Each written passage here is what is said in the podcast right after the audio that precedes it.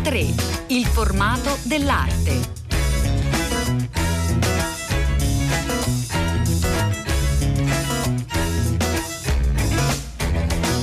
Buongiorno, ben ritrovati a tutti, bentornati all'ascolto eh, di A3, eh, una nuova puntata.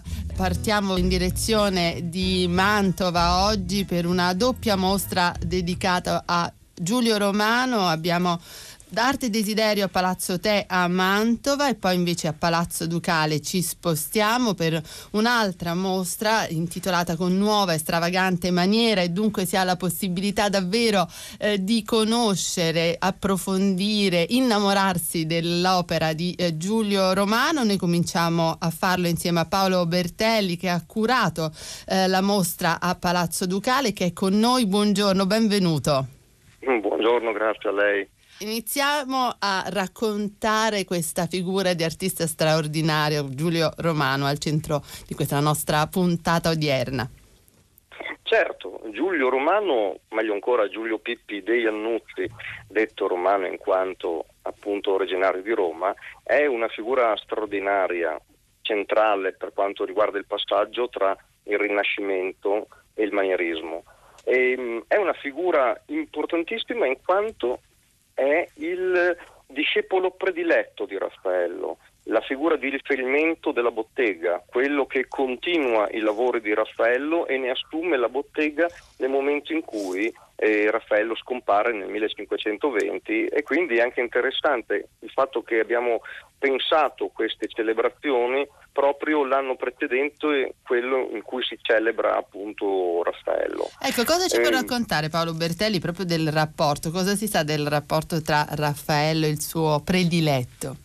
È un rapporto molto stretto, tra l'altro esiste anche un dipinto che si interpreta come Raffaello insieme a Giulio Romano, è un ritratto du- duplice quindi e chiaramente è stato un, tutto un uh, sistema di apprendimento della bottega, di come la bottega lavora e questo l'ha, poi lui l'ha applicato anche nel momento in cui arriva a Mantova un eh, rapporto sicuramente stretto, di grande fiducia, tanto che alcuni dipinti o alcuni cantieri, quando Raffaello ormai era negli ultimi anni della sua vita, vengono legati o affidati in qualche modo a Giulio Romano che poi alla scomparsa di Raffaello appunto li continua e li porta a termine. Voi però nella mostra a Palazzo Ducale, Paolo Bertelli, avete puntato eh, più sulla, eh, sull'arrivo, sul giungere della maniera che eh, sul rinascimento, con nuova e stravagante maniera. Sì, beh, nuova stravagante maniera in quanto riferimento che Vasari dà al nostro Giulio Romano eh, nelle vite ovviamente. Il, la mostra in realtà si articola in tre parti, in tre sezioni e la prima considera anche in alcuni spazi la eh, parte di Giulio Romano a Roma, quindi mm. la bottega di Raffaello, cosa eh, si mh, mm, concretizza nella bottega di Raffaello, eh, il modo di disegnare, ecco, il legame ci racconti, ci, ci, racconti proprio il modo di disegnare, la particolarità proprio del lavoro di Giulio Romano negli esordi romani. Ma eh, chiaramente il riferimento raffaellesco è quello di un disegno a pastello, a matita, su una carta preparata e pian piano si assiste a un virage verso un altro modo di disegnare di compiere il disegno che sarà quello appunto con eh, penna e inchiostro, magari acquerellato con dei rialti in bianca e sarà quello poi che caratterizza Giulio Romano per tutta la maturità e poi che caratterizzerà per molti decenni il modo di disegnare, almeno nel nord Italia, non solo a Mantova, per tutto il Cinquecento, fino verso la fine del Cinquecento. Poi è straordinaria l'espressività, perché in realtà eh, Giulio Romano, nel momento in cui parte, è legato chiaramente a Raffaello, quindi a un netto forte classicismo. Nel momento in cui ha maniera di essere libero, che comincia a arrivare a Mantova, di fatto compie un'effrazione della regola classicistica che poi a distanza di decenni questo mo- nuovo modo di sentire porterà verso quella che è la rivoluzione barocca ovviamente. C'è questo passaggio che è straordinario, mostra come siete riusciti, come avete cercato di raccontarlo, con quali opere Paolo Bertelli? Mostra abbiamo un numero nutritissimo Sì, di opere. ho E visto. Sono un numero consistentissimo e questo lo si deve grazie alla disponibilità del Musée du Louvre che è il nostro partner che ci ha sostenuti in maniera veramente straordinaria e vorrei ricordare oltre all'altro curatore tra virgolette mantovano Peter Astman ovviamente le due curatrici del eh, Del Louvre, Louvre, sì. Roberta Serra e mm, Laura Angelutti. Di fatto il numero di opere implica un rapporto diretto con il palazzo. Quindi non solo avremo modo di vedere i disegni di fronte ai dipinti, di fronte agli affreschi, di fronte alle architetture, ma avremo modo anche di ragionare su Giulio Romano come eh, artista universale, nel momento in cui era un artista ma anche progettista vorrei dire, che pensava dal piccolo oggetto, dal gioiello, dalla saliera, dal bacille in metallo prezioso sbalzato fino all'intero quartiere urbanistico. Quindi il disegno come eh, project paper vorrei dire, eh, come strumento che il maestro, il genio, eh, affidava ai propri allievi discepoli per la realizzazione dei cantieri e che mantiene tutta la genialità, la freschezza e nell'immediatezza, non solo dal punto di vista del segno, perché sono vere e proprie opere d'arte, ma mh, anche dal punto di vista dell'idea, dei contenuti. Come cambia proprio il- l'attitudine al lavoro di Giulio Romano nel momento in cui viene a mancare il, il maestro, il genio Raffaello? È proprio un viraggio di questo tipo. Chiaro che eh, nel momento in cui Giulio Romano deve continuare a portare avanti i cantieri di Raffaello non può ormai più di tanto distaccarsi dalla sensibilità che era già presente. È una sensibilità nuova quella che assume nel momento in cui arriva Mantova, anche perché non voglio addentrarmi più di tanto nelle vicende piccanti dedicate ai modi, ai sonetti lussuriosi, l'aretino, nel momento in cui poi non era forse troppa aria di rimanere a Roma, ma nel momento in cui lui ragiona sul permanere a Roma e quindi essere un maestro straordinario tra diversi maestri straordinari e accettare l'invito del marchese Federico II Gonzaga di venire a Mantova e di diventare il factotum, diventare la figura di riferimento, l'unico genio incontrastato, è chiaro che lui sceglie questo secondo respiro ed è un- stato un investimento, una scommessa assolutamente vinta, perché in poco tempo lui ha un- una delle corti più brillanti d'Europa, eh, persone a disposizione, ehm, potere economico, diventa ricchissimo, è una mente, una figura assolutamente incontrastata, può agire su diversi piani. Ecco che allora spetta a lui riplasmare un'intera città, ma non solo una città, proprio in questo momento, ad esempio, mi trovo a Granada, ecco, eh, proprio qui a Granada chiaramente gli, eh, gli artisti che hanno lavorato all'Alcazar hanno prodotto un, eh, uno spazio chiaramente ispirato al respiro di Giulio Romano. Un altro aspetto interessante della mostra è invece l'eredità eh, di Giulio Romano, al modo di Giulio, no? quindi è una sezione che eh, spiega anche come in effetti ci sia stato un dialogo diretto poi tra i disegni dell'artista e per esempio le decorazioni delle residenze dei Gonzaga. Non solo Palazzo Ducale ma anche altrove, ma in particolare negli spazi di Corte Nuova di Palazzo Ducale dove si dispone eh, la seconda sezione della mostra. È di particolare interesse in quanto abbiamo modo di poter vedere i disegni esattamente di fronte alla loro realizzazione attraverso degli spazi che erano una novità straordinaria per la loro epoca. Me ne basti ricordare soltanto qualcuno, eh, dal Camerino dei Cesari dove due maestri che hanno lavorato a lungo alla corte di Mantova, cioè Tiziano e Giulio Romano, collaborano, lavorano insieme e proprio nell'allestimento dell'architetto David Palterer è stato possibile ehm, risarcire la parte inferiore del camerino con la riproposizione delle antiche strutture che erano andate perdute e quindi questa è altro motivo per venire a vedere la mostra, ha ad esempio la Galleria dei Mesi de Marmi, finalmente riaperta insieme all'enorme Galleria della Mostra dopo i danni del terremoto del 2012, che erano spazi dedicati all'antiquarium, quindi alla sistemazione delle sculture, dei marmi greci e romani, oppure la Galleria della Mostra per la Pinacoteca. E mm, questo è un modo che noi abbiamo per poter vedere gli spazi come erano in origine, grazie ai disegni, la loro realizzazione e quelle che sono state le mutazioni successive nel tempo.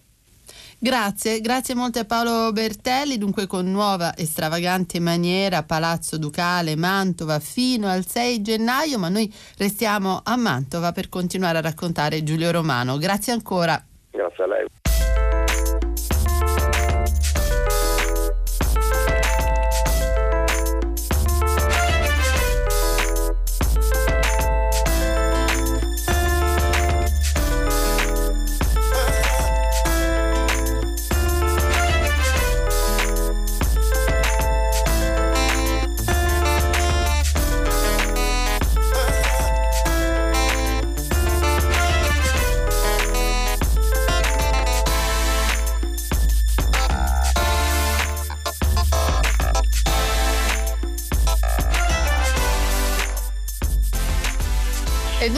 Spostiamo a Palazzo Te, sempre a Mantova, Giulio Romano, Arte e Desiderio. Palazzo Te torna a celebrare a 30 anni di distanza dalla grande monografica del 1989 Giulio Romano.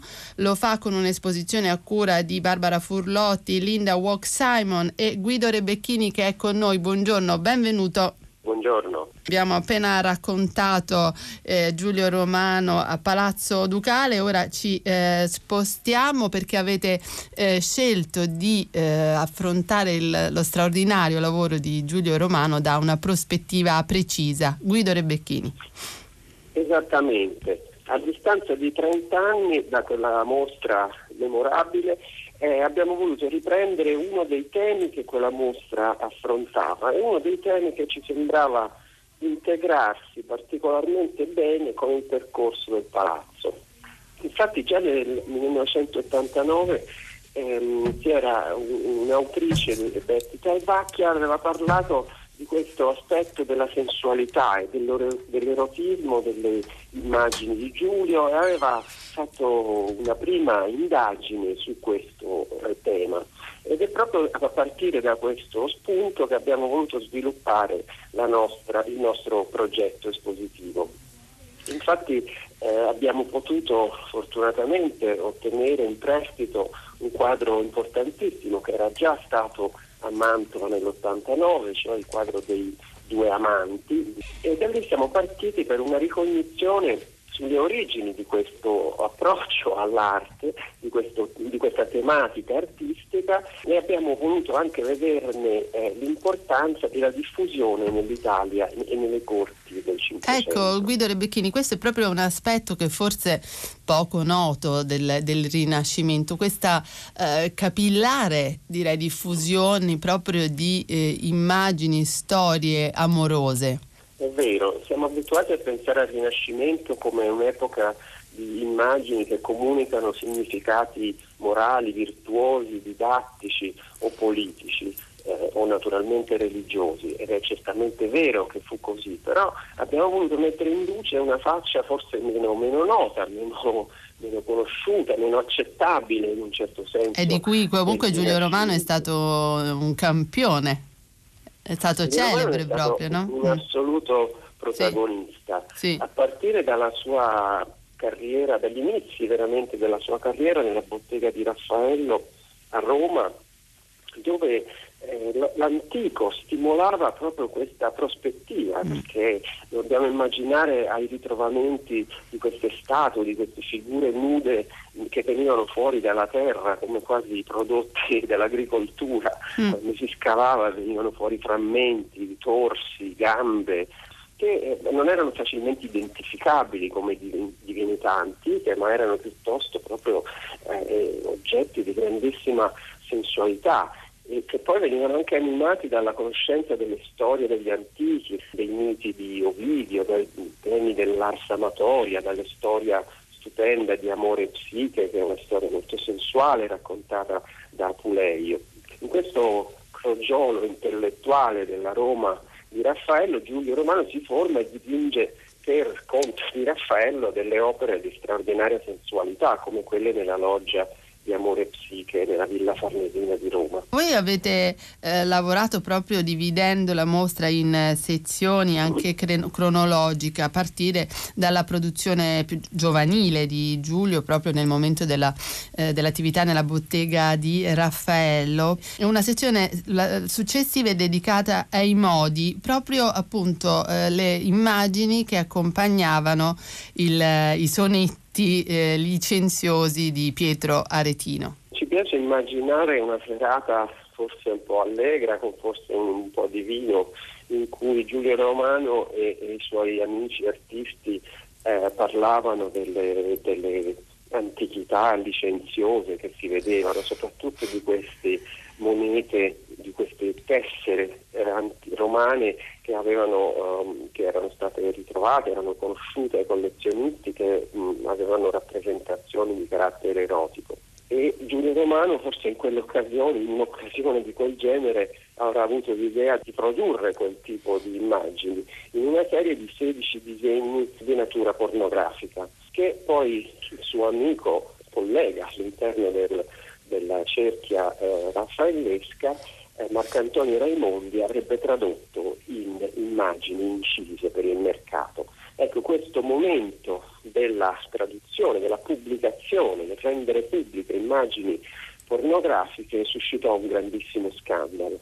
Le immagini furono distrutte, censurate, il povero Raimondi finì in prigione e forse a quel punto, perlomeno in quel periodo, Giulio Romano valutò che era forse venuto il momento di togliersi da Roma e approdare alla corte di Mantova dove avrebbe goduto di maggiore libertà.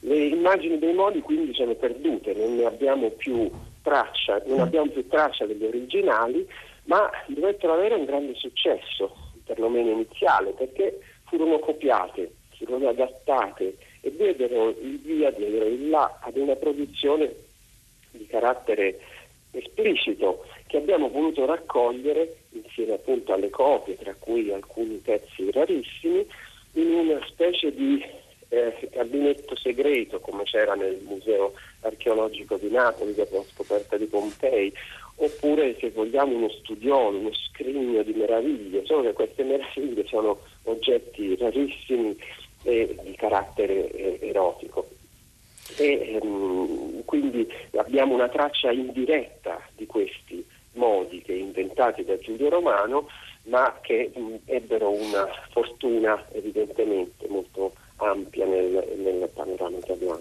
Una grande fortuna che è raccontata anche nell'ultima parte della mostra, eh, quando il tema degli amori clandestini torna, torna anche appunto nelle opere di altri artisti cinquecenteschi che si sono eh, cimentati proprio nello, negli stessi soggetti erotici della scuola di Raffaello, quasi in un, in un contesto, in una competizione. È proprio vero. Noi puntiamo nella mostra l'attenzione sul fatto che attraverso il mezzo del disegno e della sua trasposizione a stampa queste tematiche trovarono una grandissima diffusione e crearono una vera e propria moda per questi temi in cui la sensualità fa da protagonista.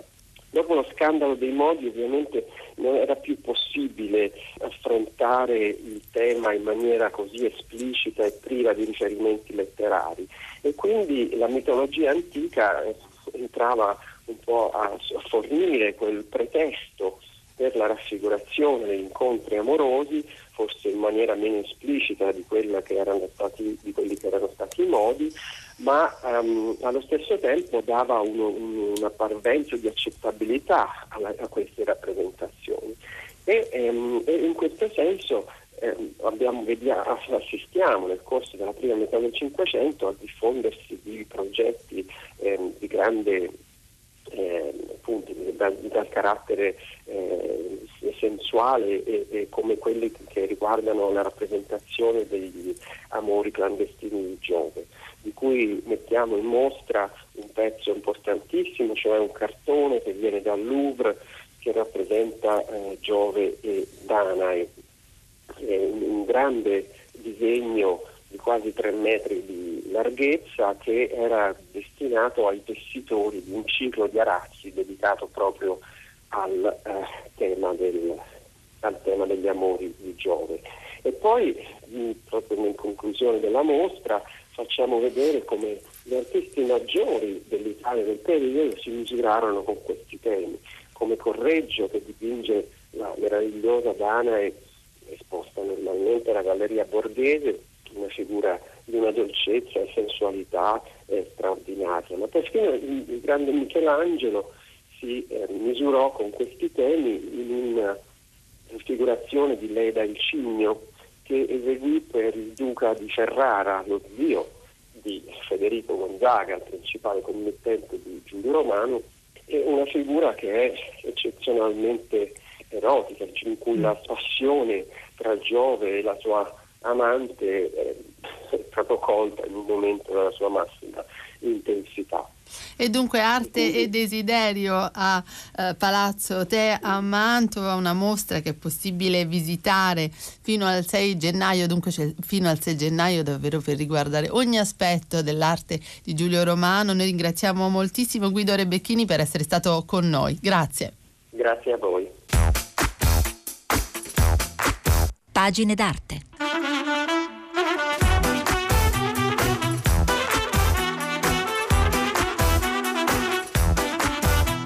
E per il nostro spazio che dedichiamo ai libri, oggi c'è un protagonista che è salito recentemente all'onore delle cronache per un record d'assa straordinario, ma è sempre sui giornali all'attenzione della stampa proprio perché è il più misterioso probabilmente degli artisti contemporanei. Avrete già capito che stiamo per raccontarvi Banksy e lo facciamo da una prospettiva particolare perché un libro, un libro eh, che proprio si chiama Banksy è in grado di eh, rispondere a molte delle domande, delle, molte delle domande che ci si pongono immediatamente davanti all'opera e anche al personaggio, questo personaggio straordinario lo fa Andrea Concas che è con noi, buongiorno. Buongiorno a voi. E dunque un ultimo libro dedicato a questo misterioso e celeberrimo artista con uh, molte eh, domande, edito da Mondadori e proprio una delle domande più ovvie è ma chi è davvero Banksy? Chi è Banksy? Ne abbiamo sentito di ogni colore il fatto che potesse essere il frontman dei Massive Attack, rinomato gruppo musicale, quindi Robert Del Naia o ancora Damien Hirst. Quello che però conta di più è che oggi Banksy è quello che rappresenta per tutti i suoi collezionisti, i suoi appassionati. In tanti oggi seguono le sue gesta, giusto o sbagliate che siano, ma lui rappresenta un sistema di comunicazione, quello della nostra società, nel bene e nel male.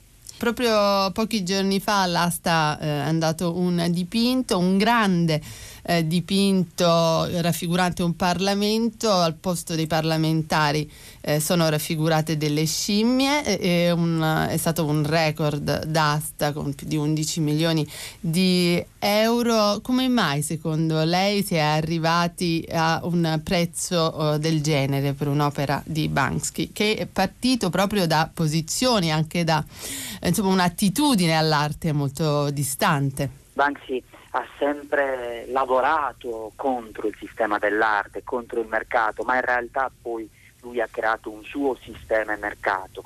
Cosa significa? Che i collezionisti vogliono un pezzo di lui, vogliono sue opere, addirittura arrivano a strapparle dalla strada e lui questo non lo vuole, quindi realizza delle opere destinate al mercato.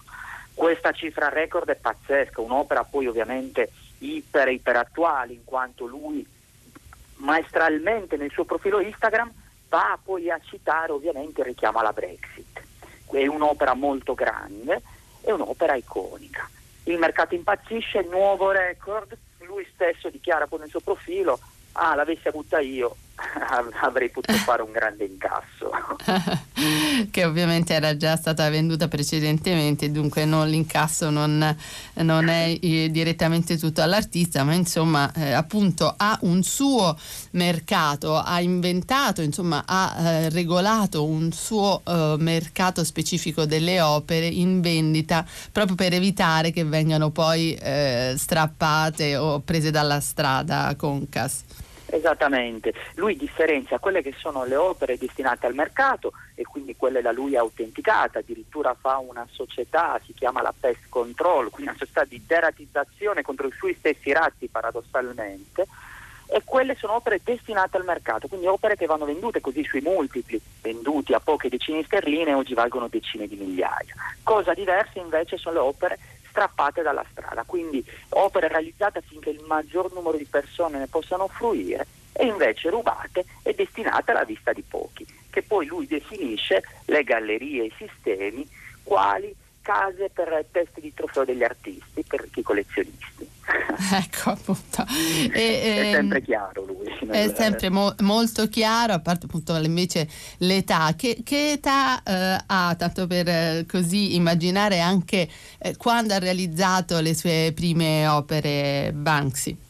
Oggi si stima che abbia intorno ai 40 e rotti anni e le prime opere appaiono ai fini degli anni 90, poi l'auge arriva fra il 2005 e il 2010 a salire fino ai giorni nostri. Ovviamente è un mistero anche questo, ricordiamoci che l'anonimato è la chiave del successo di Banksy, nascondersi dietro un'immagine collettiva è la forza, come un po' per i supereroi, se pensiamo a Zorro, se pensiamo a Batman, quello che rappresenta il mistero è forse la chiave del loro successo. Lui anche per non farsi arrestare, poi molto semplicemente per i problemi legati soprattutto alla, alla street art e anche all'atteggiamento eh, militante di alcune sue opere.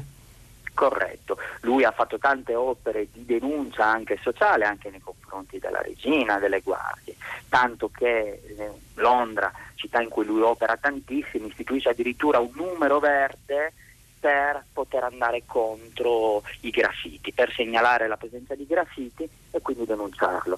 Per questo motivo molte delle sue opere in questo momento girano, nonostante lui adesso sta cercando di calmierare questo problema, su tantissime fotografie e merchandise, in quanto le opere non le ha mai riconosciute come mm. sue, per evitare appunto l'arresto in quanto realizzate illegalmente. Cosa ci può dire Andrea Concas della celebre opera Keep It Spotless? Questa è una delle, delle opere primarie che lui fece in gioventù. Di quest'opera poi rimane ancora traccia. Banksy poi passa anche agli stencil quasi contestualmente. Gli stencil poi individua questa tecnica per evitare appunto di essere arrestato, una tecnica più veloce. Gli stencil sono delle mascherine in cui passa il colore soltanto uh, attraverso le parti poi forate, determinando mm. la velocità. E lui racconta che realizzando questi graffiti, compreso Kitty Spotless, rimase sotto un pullman per svariate ore, con questo olio che gocciolava sulla sua testa e che lì capì che probabilmente doveva trovare una tecnica più veloce. anche per di nuovo non essere arrestato. Noi ringraziamo, eh, ringraziamo molto Andrea Concas, dunque ultimo eh, libro dedicato a Banksy per Mondatori Electa, grazie davvero per essere stato con noi. Grazie a voi e vi ricordo che il libro sono 100 domande e 150 risposte perché le altre risposte sono nel chatbot, un sistema automatizzato che risponde ai video, che permette al lettore di accedere a video e contenuti esclusivi con il proprio telefono e questa è l'innovazione, è l'unico libro che si aggiorna in tempo reale. Grazie, grazie.